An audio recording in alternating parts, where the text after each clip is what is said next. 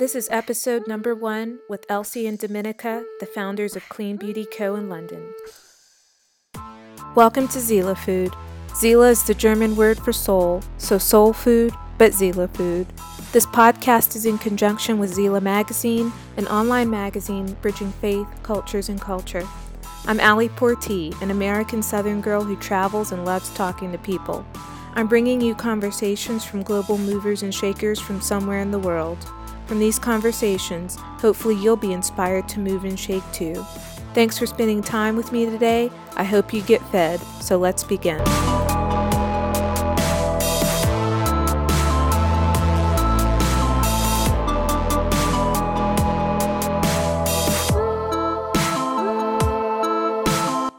Elsie and Dominika are two British businesswomen in London. They founded Clean Beauty Co.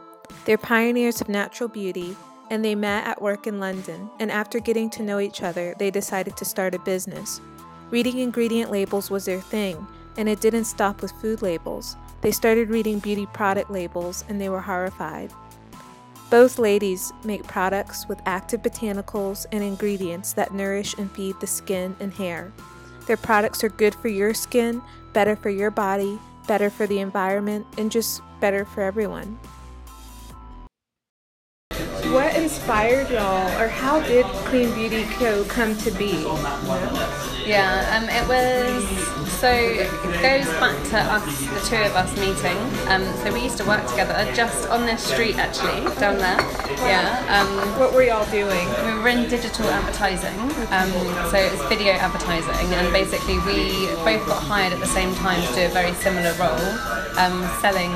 So the video ads that sit in front of when you're trying to watch a video online and they play an ad 1st mm-hmm. that was us selling them. Ah, I see. yeah. Okay. So yeah, it was um, it was a, a fun job, um, and we I mean we hit it off straight away. We became um, you know really good friends. We had loads in common, but one thing that really kind of struck a chord for both of us, and it was at the time when the sort of wellness trend was hitting the UK, mm-hmm. um, was just a kind of exploration and understanding of health and fitness and um, food and different types of food and um, we were both kind of started on and, and went through that journey together. Um, and we did some mad things, like we went vegan for a while and it didn't last very long. So yeah, yeah, hard to do. It's yeah. very tough. Yeah. Um, but there were all these amazing food bloggers. I'm sure you guys have it in the US as well, who are kind of pioneering that scene. And we were really interested in them and found them really interesting. Found their journeys really interesting. Um, and we go to the gym all the time together. We did like triathlons and marathons and just we were kind of it was really nice to have somebody there to kind of go on that journey with and um, start to understand how food and, and fitness actually fuel, fuel your body. Mm-hmm. and um, at the same time we were in sales roles so it was our job to entertain clients. And the two of us um, big beauty junkies so we'd take clients out to get our nails done and our hair done and go for facials and all of that kind of stuff all on the corporate credit card which was oh, nice. wow. yeah. Um, and yeah beauty has always been a, a, big part of our lives you know we find it we find it empowering we find it fun um, you know from the age of 14 we've been experimenting with blue mascara and all of that kind of stuff. So um, Clean Beauty was a sort of collision of those two things. Um, because we were really, really interested in kind of um, obsessing over ingredient labels mm-hmm. of food. Yeah because we understood what those ingredients meant for our bodies, but we'd actually never applied those rules to our beauty ingredients. But that doesn't make any sense. And we were, the more we spoke about it, the more we were kind of starting to feel a little bit uncomfortable with it because we were like, well, our skin is an organ. You know, why haven't we started to think about what we're putting all over it? It absorbs stuff. Right. Um, so we did. Um, the pair of us sat down together and tried to kind of pick apart a label of one of our favourite creams, often very expensive creams. And um, I think what we found was quite disappointing in a lot of cases um, it's, it's quite difficult to decipher, but once we kind of understood what was going into these products, we just felt a bit betrayed and just a bit like, you know, there are some things that caused alarm, but kind of the, the point that really drilled home with us was that um, there was just not enough of the active botanicals that these companies were talking about to actually make a difference to us at all. Right. It was mainly water. Yeah. And we were like, what? That doesn't make any sense. Why are we paying so much for all of this stuff? So we decided to kind of take it back a few steps and really start to understand beauty formulation, and that's kind of how the blog started because that's how we started Okay. out. We were a blog first of all. Um, I see.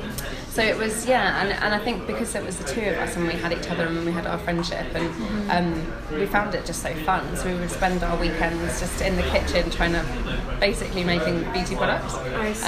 Um, so it was a blog for like skin recipes. Exactly. I see. Yeah, and yeah. then the concept came to make products.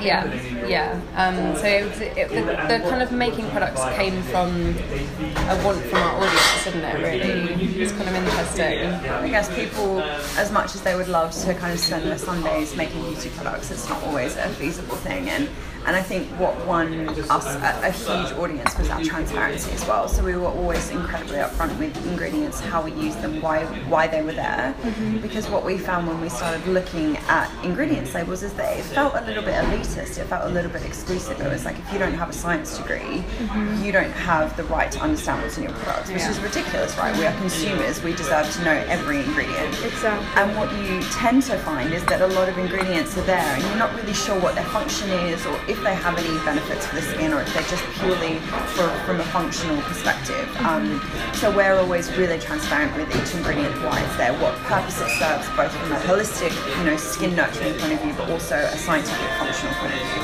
Because there are some ingredients that you you're going to make things like lotions, you need preservatives, that, you know, there's a whole host of, of scientific ingredients you need. But the nice thing about natural is that you can often find ingredients that also have really nice holistic benefits as well. Um, so you kind of get that dual function, which you typically don't get when you use synthetic ingredients because they're manufactured for a specific purpose rather than kind of coincidentally being able to be used for this, but it also is great for that. You Was, was there a fear in actually starting a business? Because the statistics show to get a woman to run for political office, you've got to ask her like two or three times, whereas you only really have to ask a man once to run for office. So Yeah. to, to take the plunge to, and I don't know, did you quit your jobs immediately?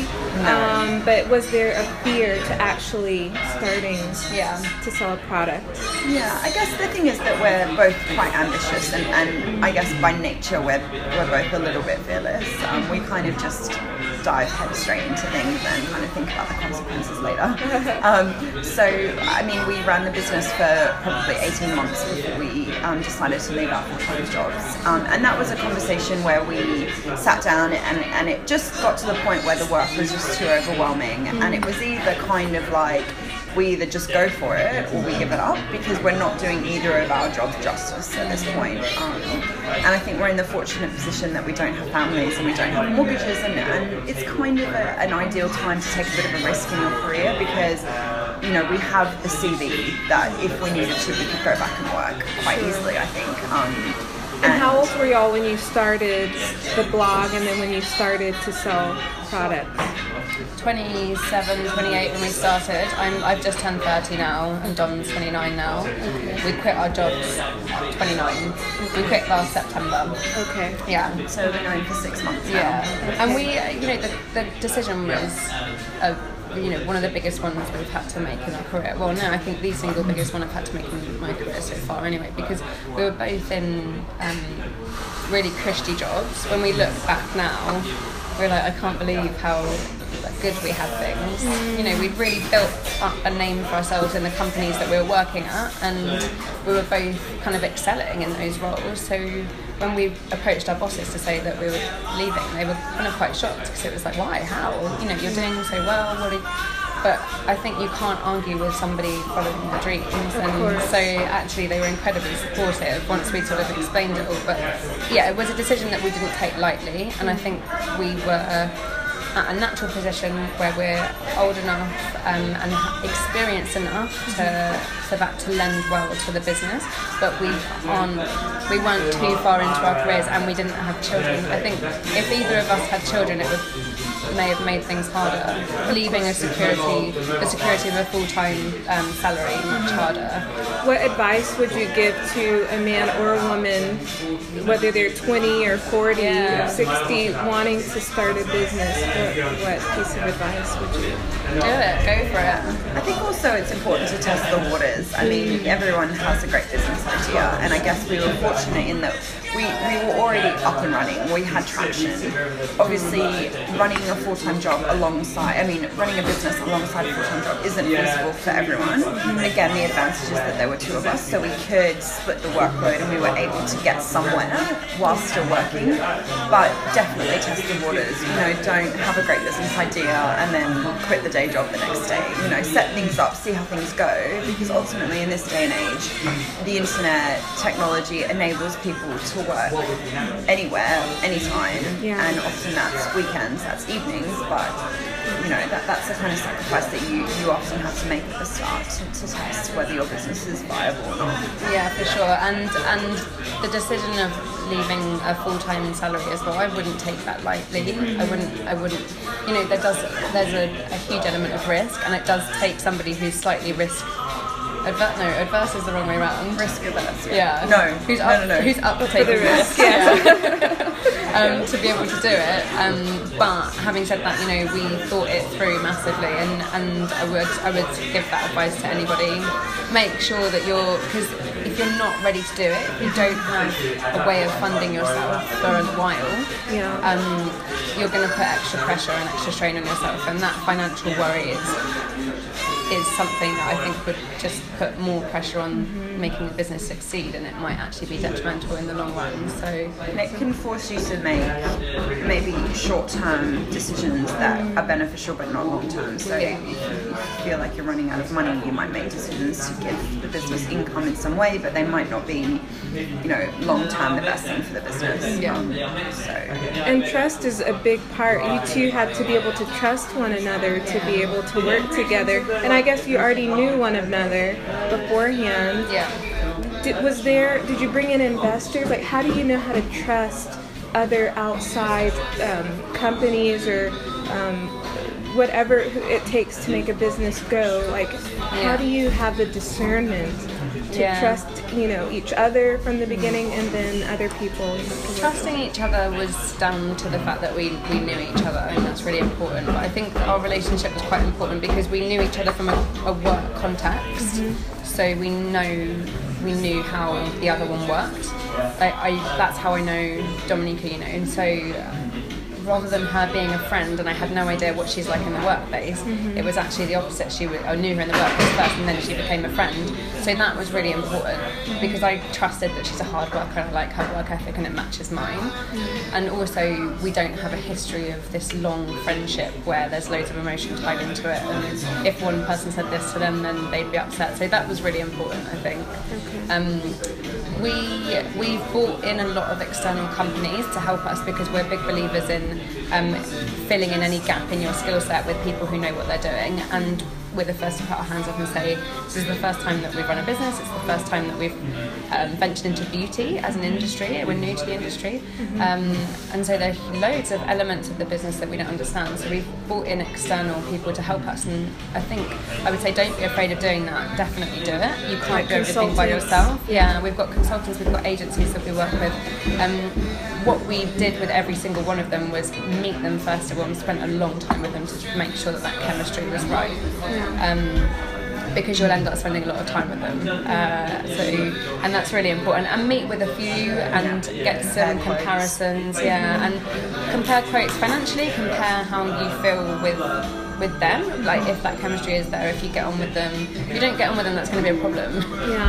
So, So, so you have to if they're listen to yourself, to your gut, um, your Yeah. a lot of it is intuition. intuition, and Yeah, I think sure. if you've got a good intuition, trust it. Um, Yeah. And I think from from a business partner perspective, just make sure the the playing field is always equal. So we've invested down to the last cent the same amount of money. You know, we'll always withdraw the same amount of money. We own the same in the company.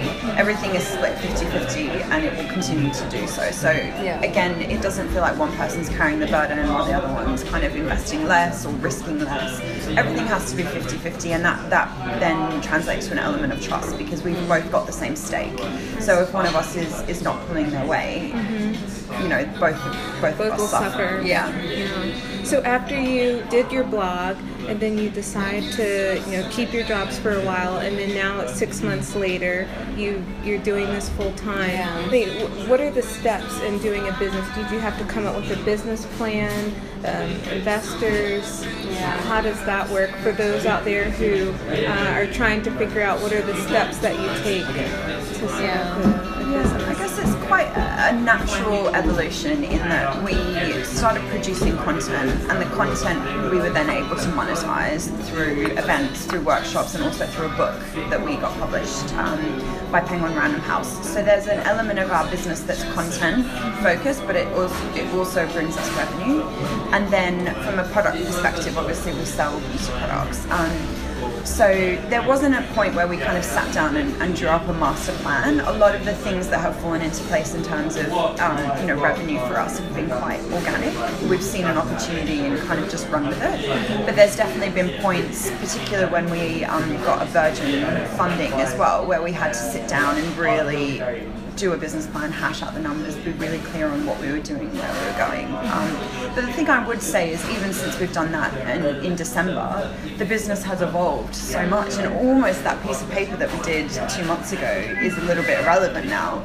So if you do draw up business plans and forecasts, don't be alarmed if they change, and feel comfortable with you know, switching gears quite quickly, particularly when you're small, and that will happen all the time. And opportunities will fall in your lap, and you just have to run with them. I guess that's why you should take a risk, right? Because sometimes you, before you take the plunge to start a business, you're thinking about, oh, what about this and this, and I don't have this and this. But if you just take the little baby step, then things, opportunities will fall. Yeah, you did, like us giving up our full time roles meant that the workload just naturally doubled, tripled. We were making more work for ourselves in just the business, and with that we were we were opening up more opportunities, which we never would have been able to do had we not quit our jobs. I think we did things kind of backwards in a way, and most of the business books out there. And look, we're still such a young business, so I don't even know if we can be giving advice yet. But Of um, course you can, it's yeah. like, um, but most of the business books out there will say you, sh- you need to sit down and do a business plan before you do anything, and we didn't. We didn't do a business plan until, as Dom says, uh, December, when we were applying for a loan through Virgin, which they awarded us, um, because we already ha- were profitable, and it was great because it actually took us back to the drawing board and made us um, be really sensible about numbers that perhaps we hadn't looked at, and we had to do it. It was it was crucial, and now we're much clearer on kind of forecasts and stuff. But equally, I mean, we were running a, a profitable business before we'd even written it down on paper, and that's just because, yeah, we grabbed opportunities. You know, we didn't say, mm, I can't do that before I've written my business plan. We said, yeah, we'll do that. Of course we will. You know, yes, we'll write a book. Yes, we'll do these workshops. So I think you just got to be um, open. You have to be really, really open. But then, yeah, eventually the numbers will. you do have to cement things in a kind of um, a solid base of financial forecast to make sure that your business is, is viable. Um, it's just don't don't inhibit yourself if you haven't done that yet. Yeah. What's been your? Oh, sorry. Go ahead. I was just going to say is also things don't need to be done perfectly. Mm. Yeah. You know, it's better to launch than launch perfectly. You know, it's better to launch without a business plan than with an absolute robust business plan and it takes you a year. So sometimes it's just better to get things done rather than have them 100% perfect, and that can apply to things like business plans or financials. Obviously, at some point, particularly with investors, I mean, if you're going for any sort of investment, you'll have to have those documents. But almost, how do you even know before you've tried? How can you put those fin- figures together, those sales forecasts, that revenue forecast, until you've done something? Because then you're kind of just sticking your finger in the air as well. When you presented to Virgin, I assume you had to present, you know, the numbers and everything. Yeah. Um, was it a room full of men or was it balanced like men and women? Well, the workshop that we did was probably about 50 Yeah, it was. There was it was with other entrepreneurs, so their, their process is you go to a day long workshop with them, with everybody else who's applying, um, and you hash out your business and kind of help each other. And then you're assigned a, um, not a mentor, but like a Business a business advisor, yeah, and that was a guy. And he then helped you propose to the board, which actually there were there was only one woman on, and the rest were men. And Were you intimidated? Were you intimidated as Well, we were luckily women? enough. She was the one that reviewed our application. Yeah. So I think with beauty, it's it's easier to sell the concept to a woman because it's just it's just naturally a, a more slightly feminine thing. You know, men aren't necessarily going to understand the power of like beauty products as well as women. So I think we were lucky in that case, and we were also able- able to like schmooze her with some products and things like that, which she liked. Um, yeah.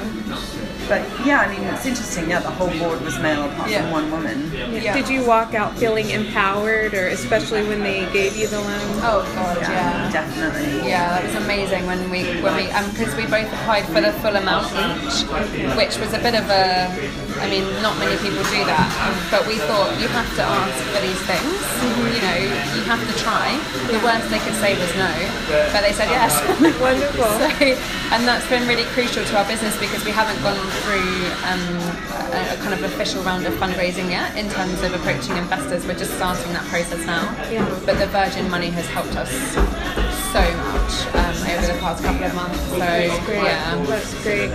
Now that it's 2017, how do you both feel as women who have started your own business and knowing that, you know, over 100 years ago you wouldn't have been able to do that in this country? I think things have obviously clearly come so far, and the women that have been fighting for us for the last hundred or so years is, is incredible. And we're in a position where, yeah, we, we start a business as two females, and nobody bats an eyelid because that's you know it's acceptable, and, and it hasn't been acceptable. I think we still have a long way to go.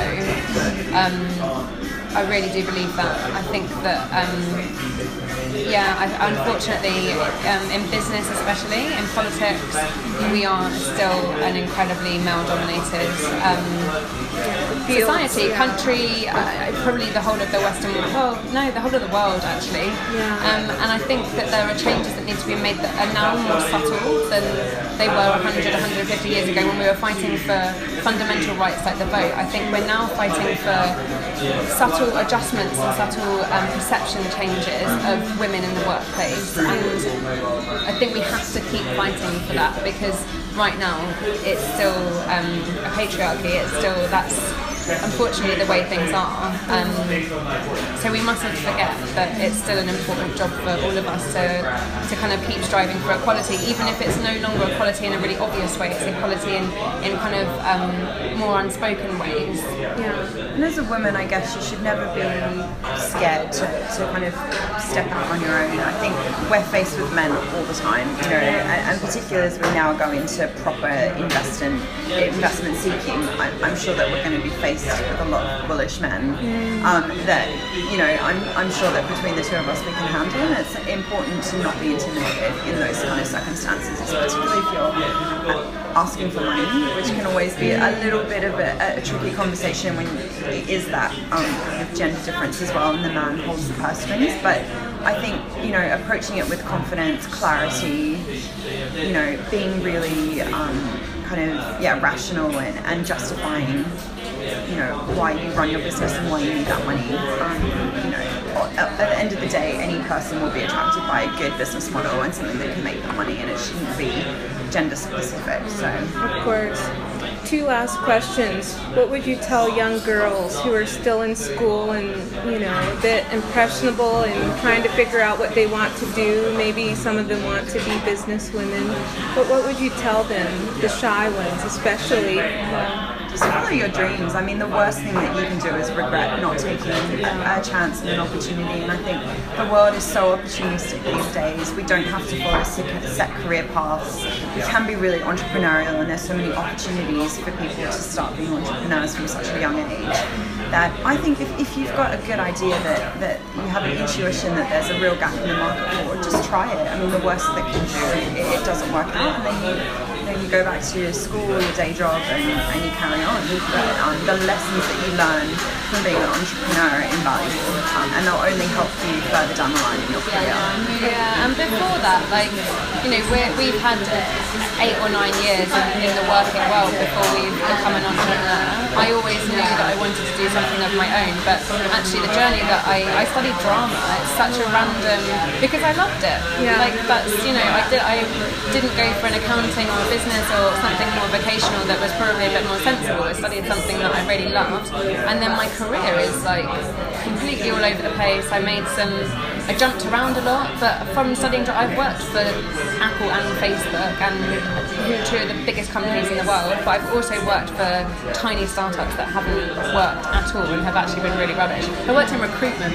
Like, I've got such a weird CV. You used to work in a call centre. Yeah, like we've done like so to get to where we are, we've taken risks, we've tried things, we've um, yeah, and, and done what we enjoyed. A lot of what I did was um, driven by looking for something that I really enjoyed before I was kind of putting my sensible hat on. Yeah. And it's worked out. I've got there. So I think don't give up and you will get there. You will you will find your calling. Don't be alarmed if it's not right away. Like there's so much pressure on deciding what you want to do with your life. And there's no at 18 I wanted to be an actress and, and I didn't give that up until I was into my 20s and now I'm doing something that I think is a thousand times better than that. So it's you don't have to know now. You'll like make mistakes, take risks, and you'll get there. And work all different kinds of jobs. Yeah, yeah, Because yeah. that's the great, great experience, right? Between the two of us, we've probably worked almost every caliber of industry. Yeah. But then it means that someone somewhere has experience with something. And I think actually running a business, the best way to see how to run a business is to see people that are doing it badly. And you know, we've been Yeah. unfortunate slash fortunate to have worked for rubbish companies and rubbish bosses. Yeah. And at least we can recognise, okay, those are attributes we don't want to bring to our business. That's not the way that you do things. And that's also really important. So yeah, you don't need to finish school and start, um, you know, a trillion dollar business. Yeah. Work for a few years, see how it's done in the real workplace, and maybe you can take those learnings and, and improve them. Yeah. That's that's really awesome. Um, last question. So the UN comes up with a theme every year for International Women's Day, and this year's theme is "Be Bold for Change." So for both of you, finish the sentence. "Be bold for change" is Dominika. demanding better, I would say. Demanding better from our brands, our food, our beauty products, every as- facet of life that affects our wellness, demand better. okay. And be will for change is um, not giving up. Okay. Yeah, even if it gets tough, don't give up. Like keep striving for, for change in, in all aspects of our society, Yeah. particularly as a woman. Don't don't be afraid to be knocked down and get back up again. Yeah, that's the only way you're you'll grow, right? Yeah. or get to where you're supposed to be. Yeah, Well, exactly. thank y'all Yeah. so much Oh, for you're answering a welcome. few I questions. feel really like inspired. yeah, I'm gonna go be like, yes. I hope you enjoyed this podcast conversation and that it fed you in some way to pursue your own dreams. Be sure to subscribe to Seele Mag at seelemag.com, S E E L E M A G.com, where you'll be automatically entered to win our giveaways. And follow us on Instagram at Seele Magazine, S E E L E Magazine. Till next time.